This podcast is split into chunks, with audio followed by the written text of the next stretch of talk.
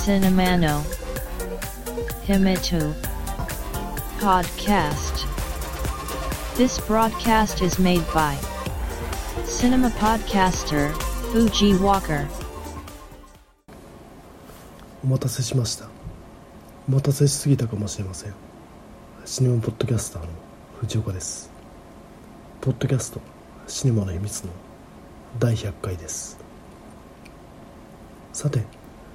ポッドキャストアプリであるポッドドッグの話を少し。このポッドドッグはラジオ局である日本放送が今月6月から提供開始したものでユーザーが音声コンテンツ自体にタグ付けをすることで新たなコンテンツの発見につながるとしています。従来のラジオ放送は決められた時間に番組が始まりリスナーはその時間に合わせて聞くというものですがそれに対してポッドキャストは自らの時間タイミングでリスナーが聞くことができるメディアです。ラジオ局が指導するポッドキャストサービスとしてはラジオクラウドというアプリが先行していましたがラジオクラウドはあくまでも放送されたラジオ番組のアーカイブ音源を聞くためのものである。に対してポッドドッグはもちろん日本放送の一部の番組がアーカイブされているものいわゆるポッドキャスターすでに配信を行っている企業個人のポッドキャストに対して登録募集を呼びかけています。ラジオクラウドは時間という制限を取り払った結果従来のポッドキャストと似たサービスとなっているもの。あくまでラジオの延長線というものです。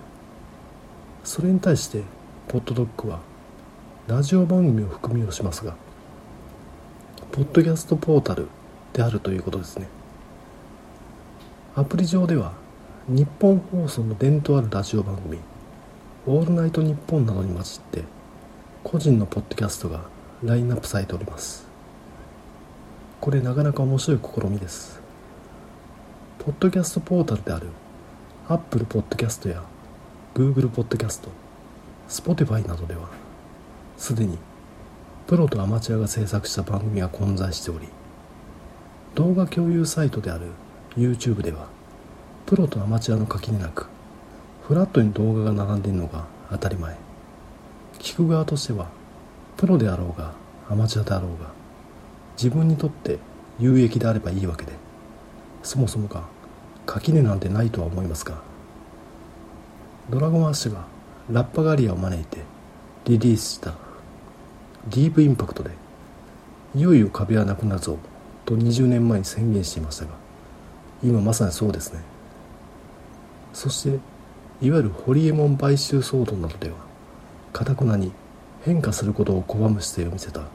日本放送自体がポッドドッグを通じて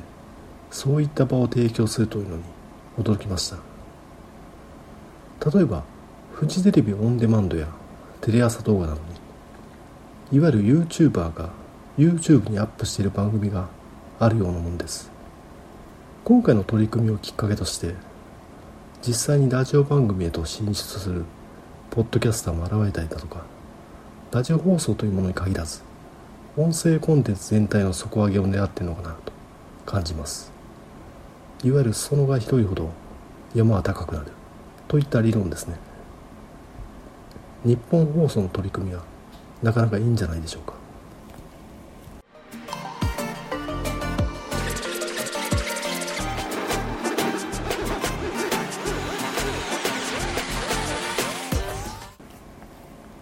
さてここから本題です。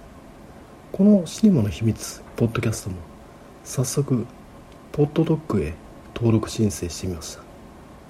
そして申請を行った翌日にアプリで確認したところ無事登録されておりました。と思ったらその数時間後に再度確認した際には消えてるという事態。申請を行った時のポッドドッグ側からの返信メールによればポッドドッグで配信可能か検証させていただき問題なければ番組の配信を開始しメールで通知しますとあったので消えたのではなく検証のため一時的にポッドドックで表示されていてそれをたまたま見つけただけってことなんでしょうね。ぬか喜びです。するとポッドドックからのリアクションのメールが届くわけです。どうやらこのポッドキャストシネマの秘密の RSS フィードはクロールエラーを起こしているのだそうです。ポッドキャストのシステムとしてはウェブサーバーにアップロードした音声ファイルは RSS フィードを通して各ポータルアプリサイトへと配信されていくわけです。ポッドドックではこの RSS フィードの読み込みがうまくいかない。それが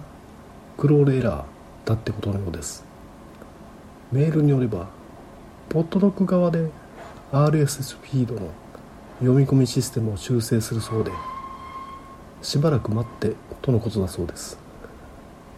しかしこれ今回の登録申請に用いた RSS フィードが問題を起こしているんだとしたら別の RSS フィードで申請すれば登録されるのではと思ったのでシーサーブログではなく Apple Podcast の RSS フィードで再度申請を行っていました。それでもやっぱダメみたいでリアクションがありません。そもそもがこの日本放送のポッドキャストアプリポッドドック。申請に用いる登録フォームを見ると使用している配信システムを入力する必要があるわけで。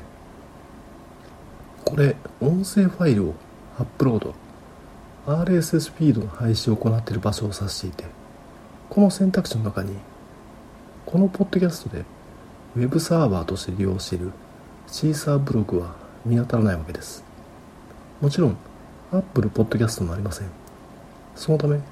その他わからないを選択して申請を行ったわけですがそれではどうやらクロールエラーが起きるため登録されない。現状は運営側の対処を待っているわけですがシーサーブログ以外のウェブサーバーレディオトークやポッドビーン A キャストなどにファイルをアップロードしその RSS フィードをポッドドックで申請するのがベストなのかと。日本放送のポッドキャストアプリポッドドック。番組を個人に開放してくれたという認識でしたがこの登録申請のうまくいかなさにちょっと残念な気持ちとなりました。まあでもこれシステム上の問題というわけではなく内容を精査した結果中年のおっさんが一人でブツブツ言ってるコンテンツというのはポットドッグのカラーに合わないダメだと弾かれただけのような気がしないわけでもなく登録できないからと執着するのではなく素直に引き下がるのが大人のたしなみなのかなと感じております。さあシネマの秘密。第100回始めます。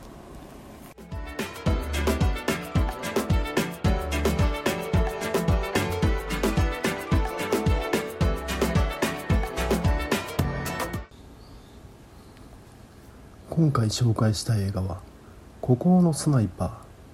ー」2013年に制作されたデンマーク映画です。本作は日本では劇場公開されませんでしたが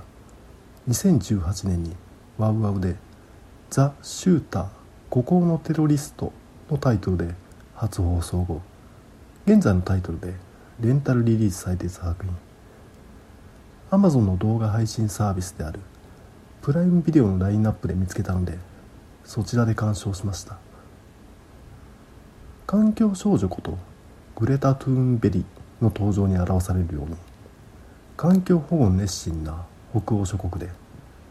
政府の経済政策と環境政策の矛盾を背景に描いているサスペンススリラー。マリメッコやイケアフライングタイガーなどで喚起されるおしゃれメルヘンといったイメージや毎年発表される世界幸福度ランキングでは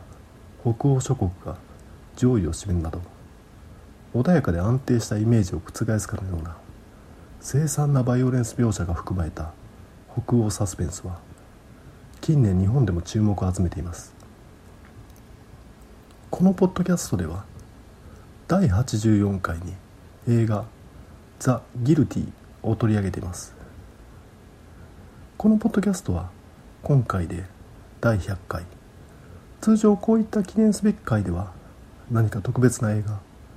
思い出の深い映画や話題作などを取り上げるものだと思うんですが原点回帰初子貫徹です。そもそもがこのポッドキャストのコンセプトは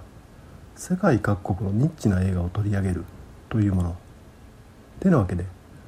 面白いのになぜかそこまで話題となっていない。北欧サスペンス映画である本作「孤高のスナイパー」について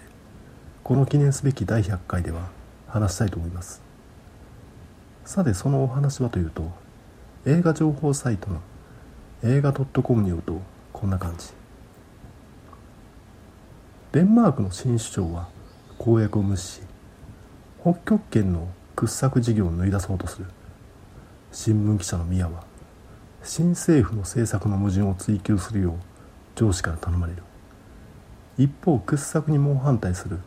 地球物理学者ラスムステロリストに転じ掘削を中止しなければ人々を狙撃すると宣言する。本作は1977年に公開された同名タイトルのデンマーク映画のリメイクでオリジナル版では原子力発電所の建設を進める政府に対して反旗を翻す狙撃手の話だったようです。本作の冒頭ではテンポよく劇中のデンマークの置かれている状況が示されます。どうやら総選挙が実施され石油依存からの脱却などの環境対策を第一に掲げた政党が対象与党となり新内閣が組閣される。新内閣はデンマークが領有するグリーンランドの石油開発をアメリカと共同で行うと発表。これは明確な公約違反であると新聞記者である主人公ミア出演したテレビ番組で外務大臣トーマスに詰め寄る。アメリカとの交渉をまとめ上げたのはトーマスです。しかしミアは口を滑らし公約違反を行った政府への抗議のため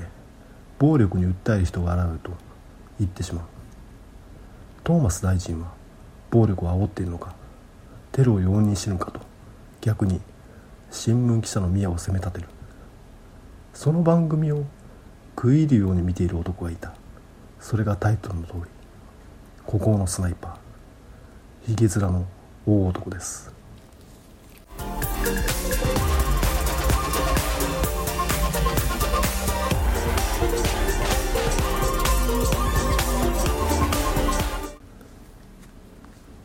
スナイパーの部屋には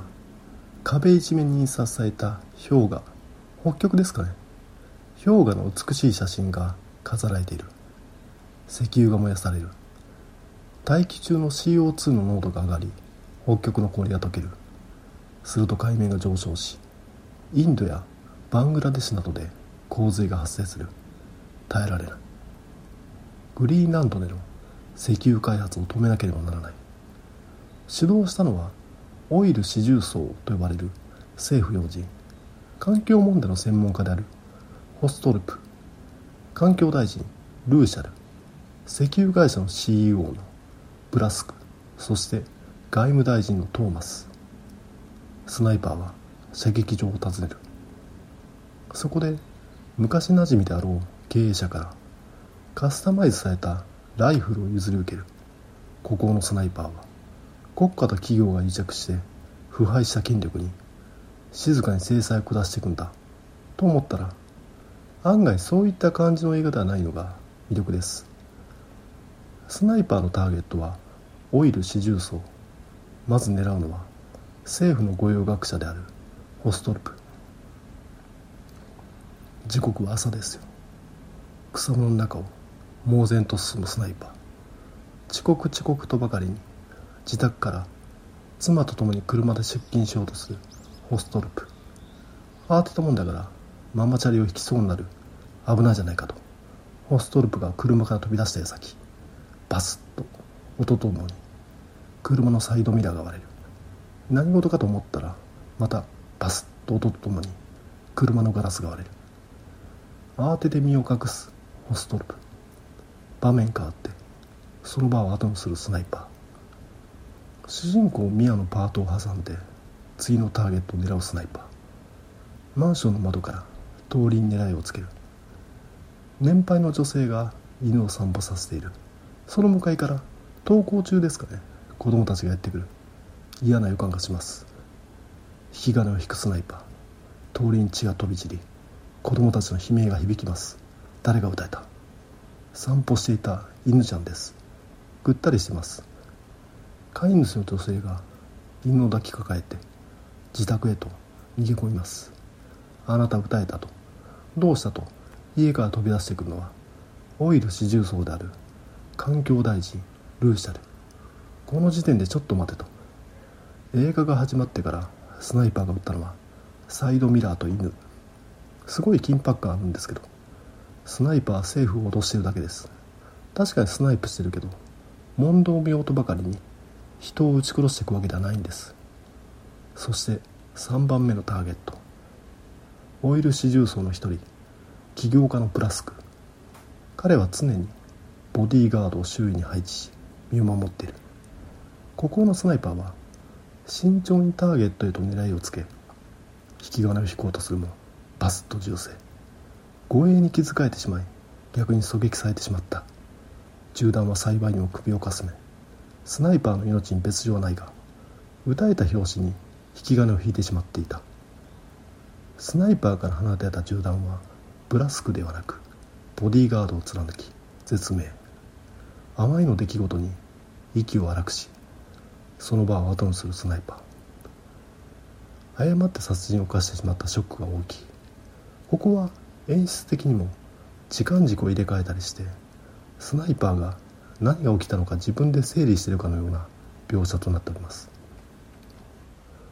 護衛に狙撃されたことで引き金引かれ殺人を犯してしまうという描写。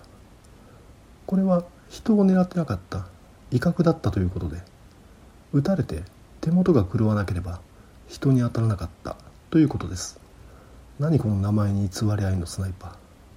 ー。もっと山猫は眠らない的なゴルゴ13的な一撃必殺みたいなスナイパーを描いたハードな男の話であり今タイムリーな話題となっている。人の命より環境が大事。エコテロリストの話と思わせておいて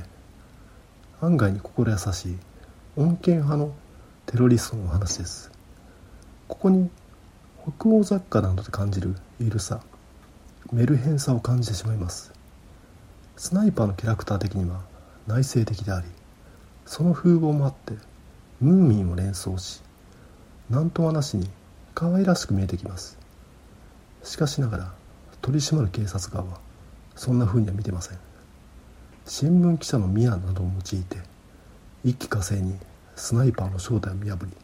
捕まえようとします。果たしてこのどことなく緩いスナイパーは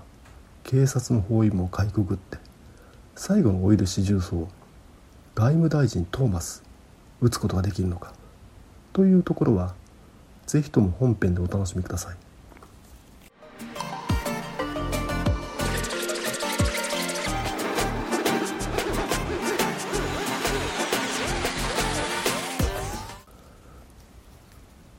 そしてこの孤高のスナイパーのラストターゲットとなるのが外務大臣トーマスですが本作の実質的な主役である新聞記者ミアと因縁めいた関係があるキャラクターでなかなか興味深いんですね。ミアとはテレビ番組やその後の執務室のやり取りなどでも対立するなど制作面では対立するものの個人的な関係においては互いに気を使い合うといった関係です。これがわかるのが新聞記者ミアが外務大臣トーマスに揺さぶりをかける場面。ミアはとある一枚の写真をトーマスへと見せる。その写真を目にした瞬間トーマスは明らかに動揺するわけです。トーマスはどうやら過去に反政府デモへと参加しておりミアはその時の写真を持っていたわけです。言うことを聞かなければこの写真を新聞載せるぞと脅しているのかと。トーマスは疑うわけですがミアの真意は違うわけです。テレビ番組なの一幕でミアは政府への抗議のために暴力を振るう人が現れとトーマスに向かって言いトーマスはテロを扇動しているのかと返したわけですがミアの言った政府への抗議のために暴力を振るう人というのはかつてのトーマスでありその公約違反に対して怒っていたはずの若者が権力を握ったった同じことをしているとは何事だ？と言っていたわけです。ミアは別に孤高のスナイパーの登場を予言したわけではない。物語的にはもちろん予告しているわけですがミアは変わってしまったトーマスを嘆いただけでトーマスの返しテロを扇動してるのかという言葉により孤高のスナイパーが発動するわけです。そのため外務大臣トーマスがターゲットとなりひいてはオイル四重奏がターゲットとなるわけです。単純に狙うなら環境破壊を引き起こそうとしている公約違反の元凶であるデンマーク首相を狙えばいいわけです。なぜ首相がターゲットとならないのかがこの一連のくだりでわかるわけです。ここら辺の話し運びに脚本のうまさを感じます。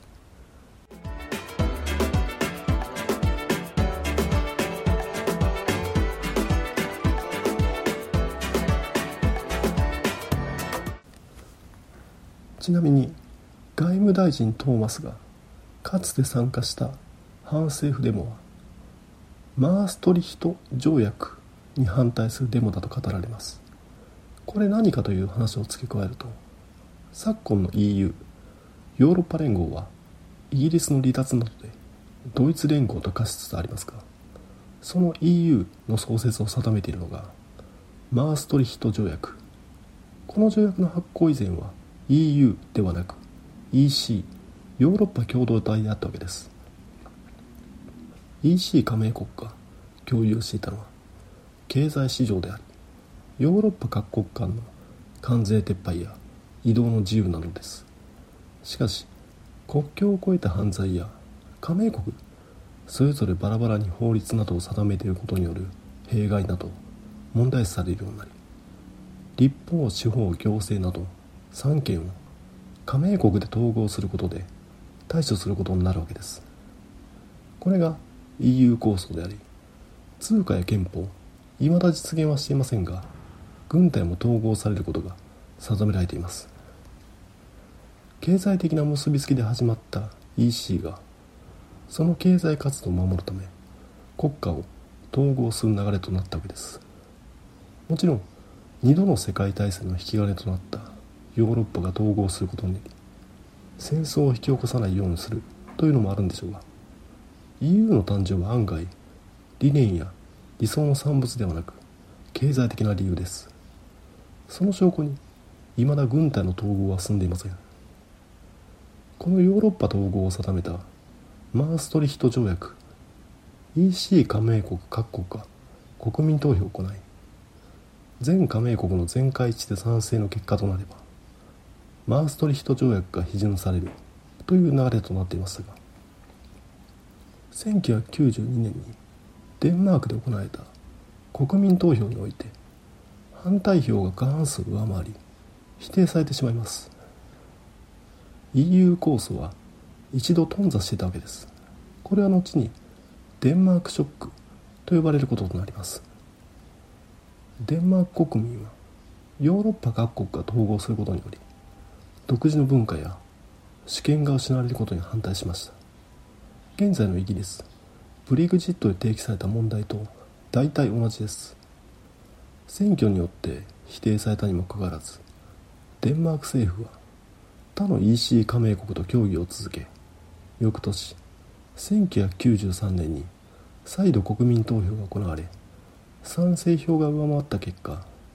マーストリヒト条約が批准され EU が誕生することとなります。選挙によって否定したのに政府が勝手に話を進める。民主主義の否定と言えます。本作「孤高のスナイパー」で冒頭描かれることは実際に過去のデンマークで起きたことなんですね。そしてあれです。映画中盤に夜のコペンハーゲンでの新聞記者ミアと警察機関とのカーチェイスがあります。見せ場の一つですが非常に地味です。ミヤは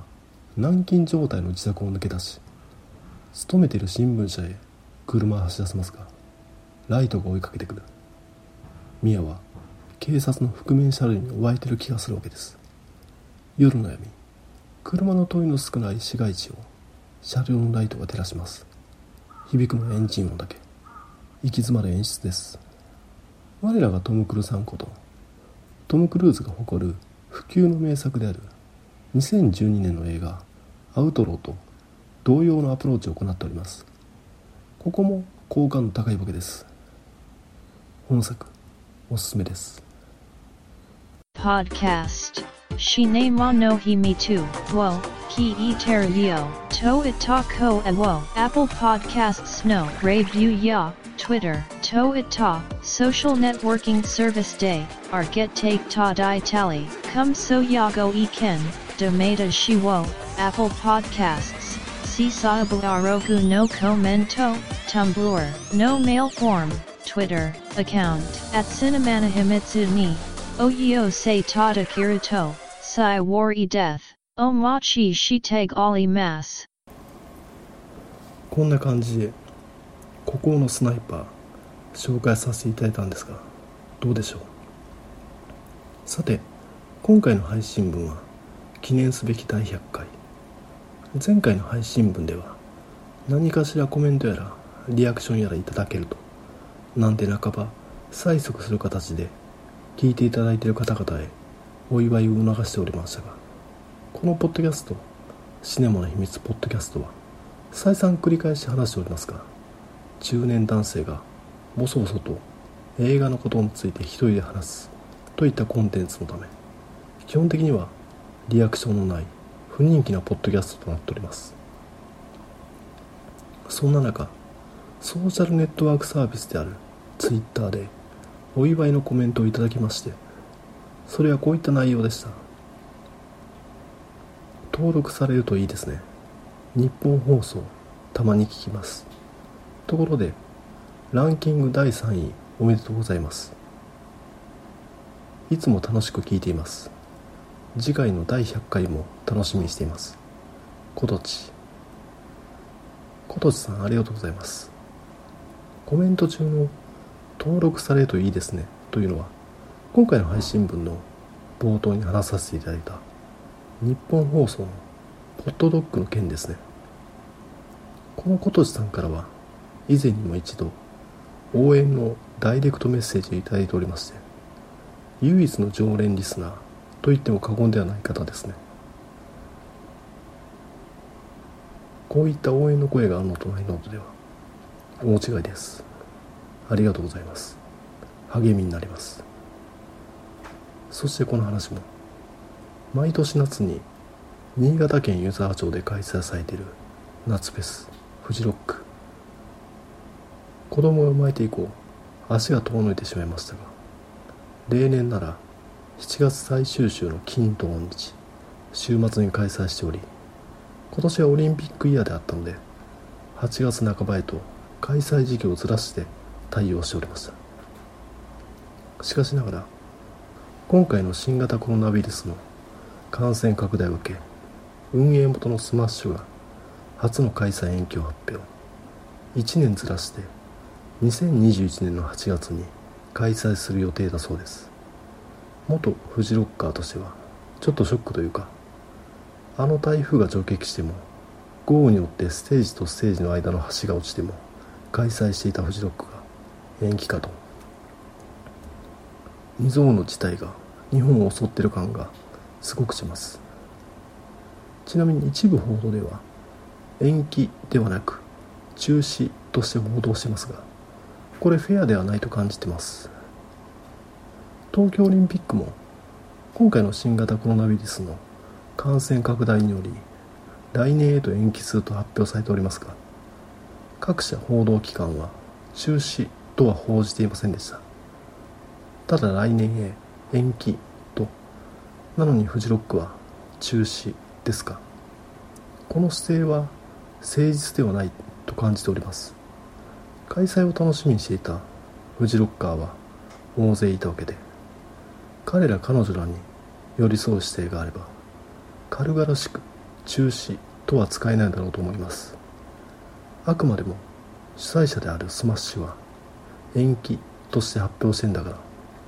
あくまでも中止と報道するのが正しいというならオリンピックの時にも中止と報道していたはずです。ちょっとどうかと思うという話でした。そしてこの話もこのポッドキャストでウェブサーバーとして利用しているシーサーブログのシステムとして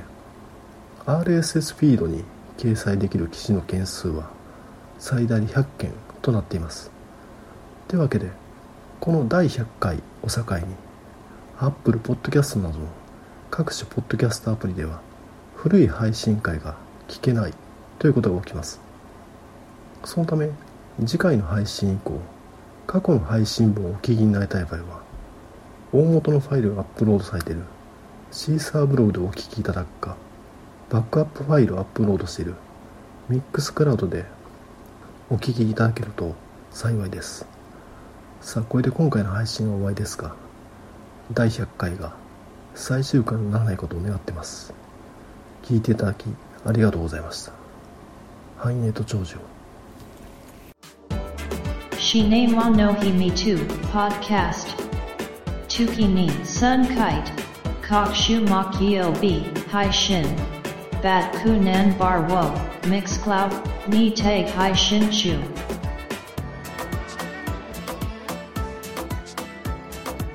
In to enjoy the next broadcast distribution.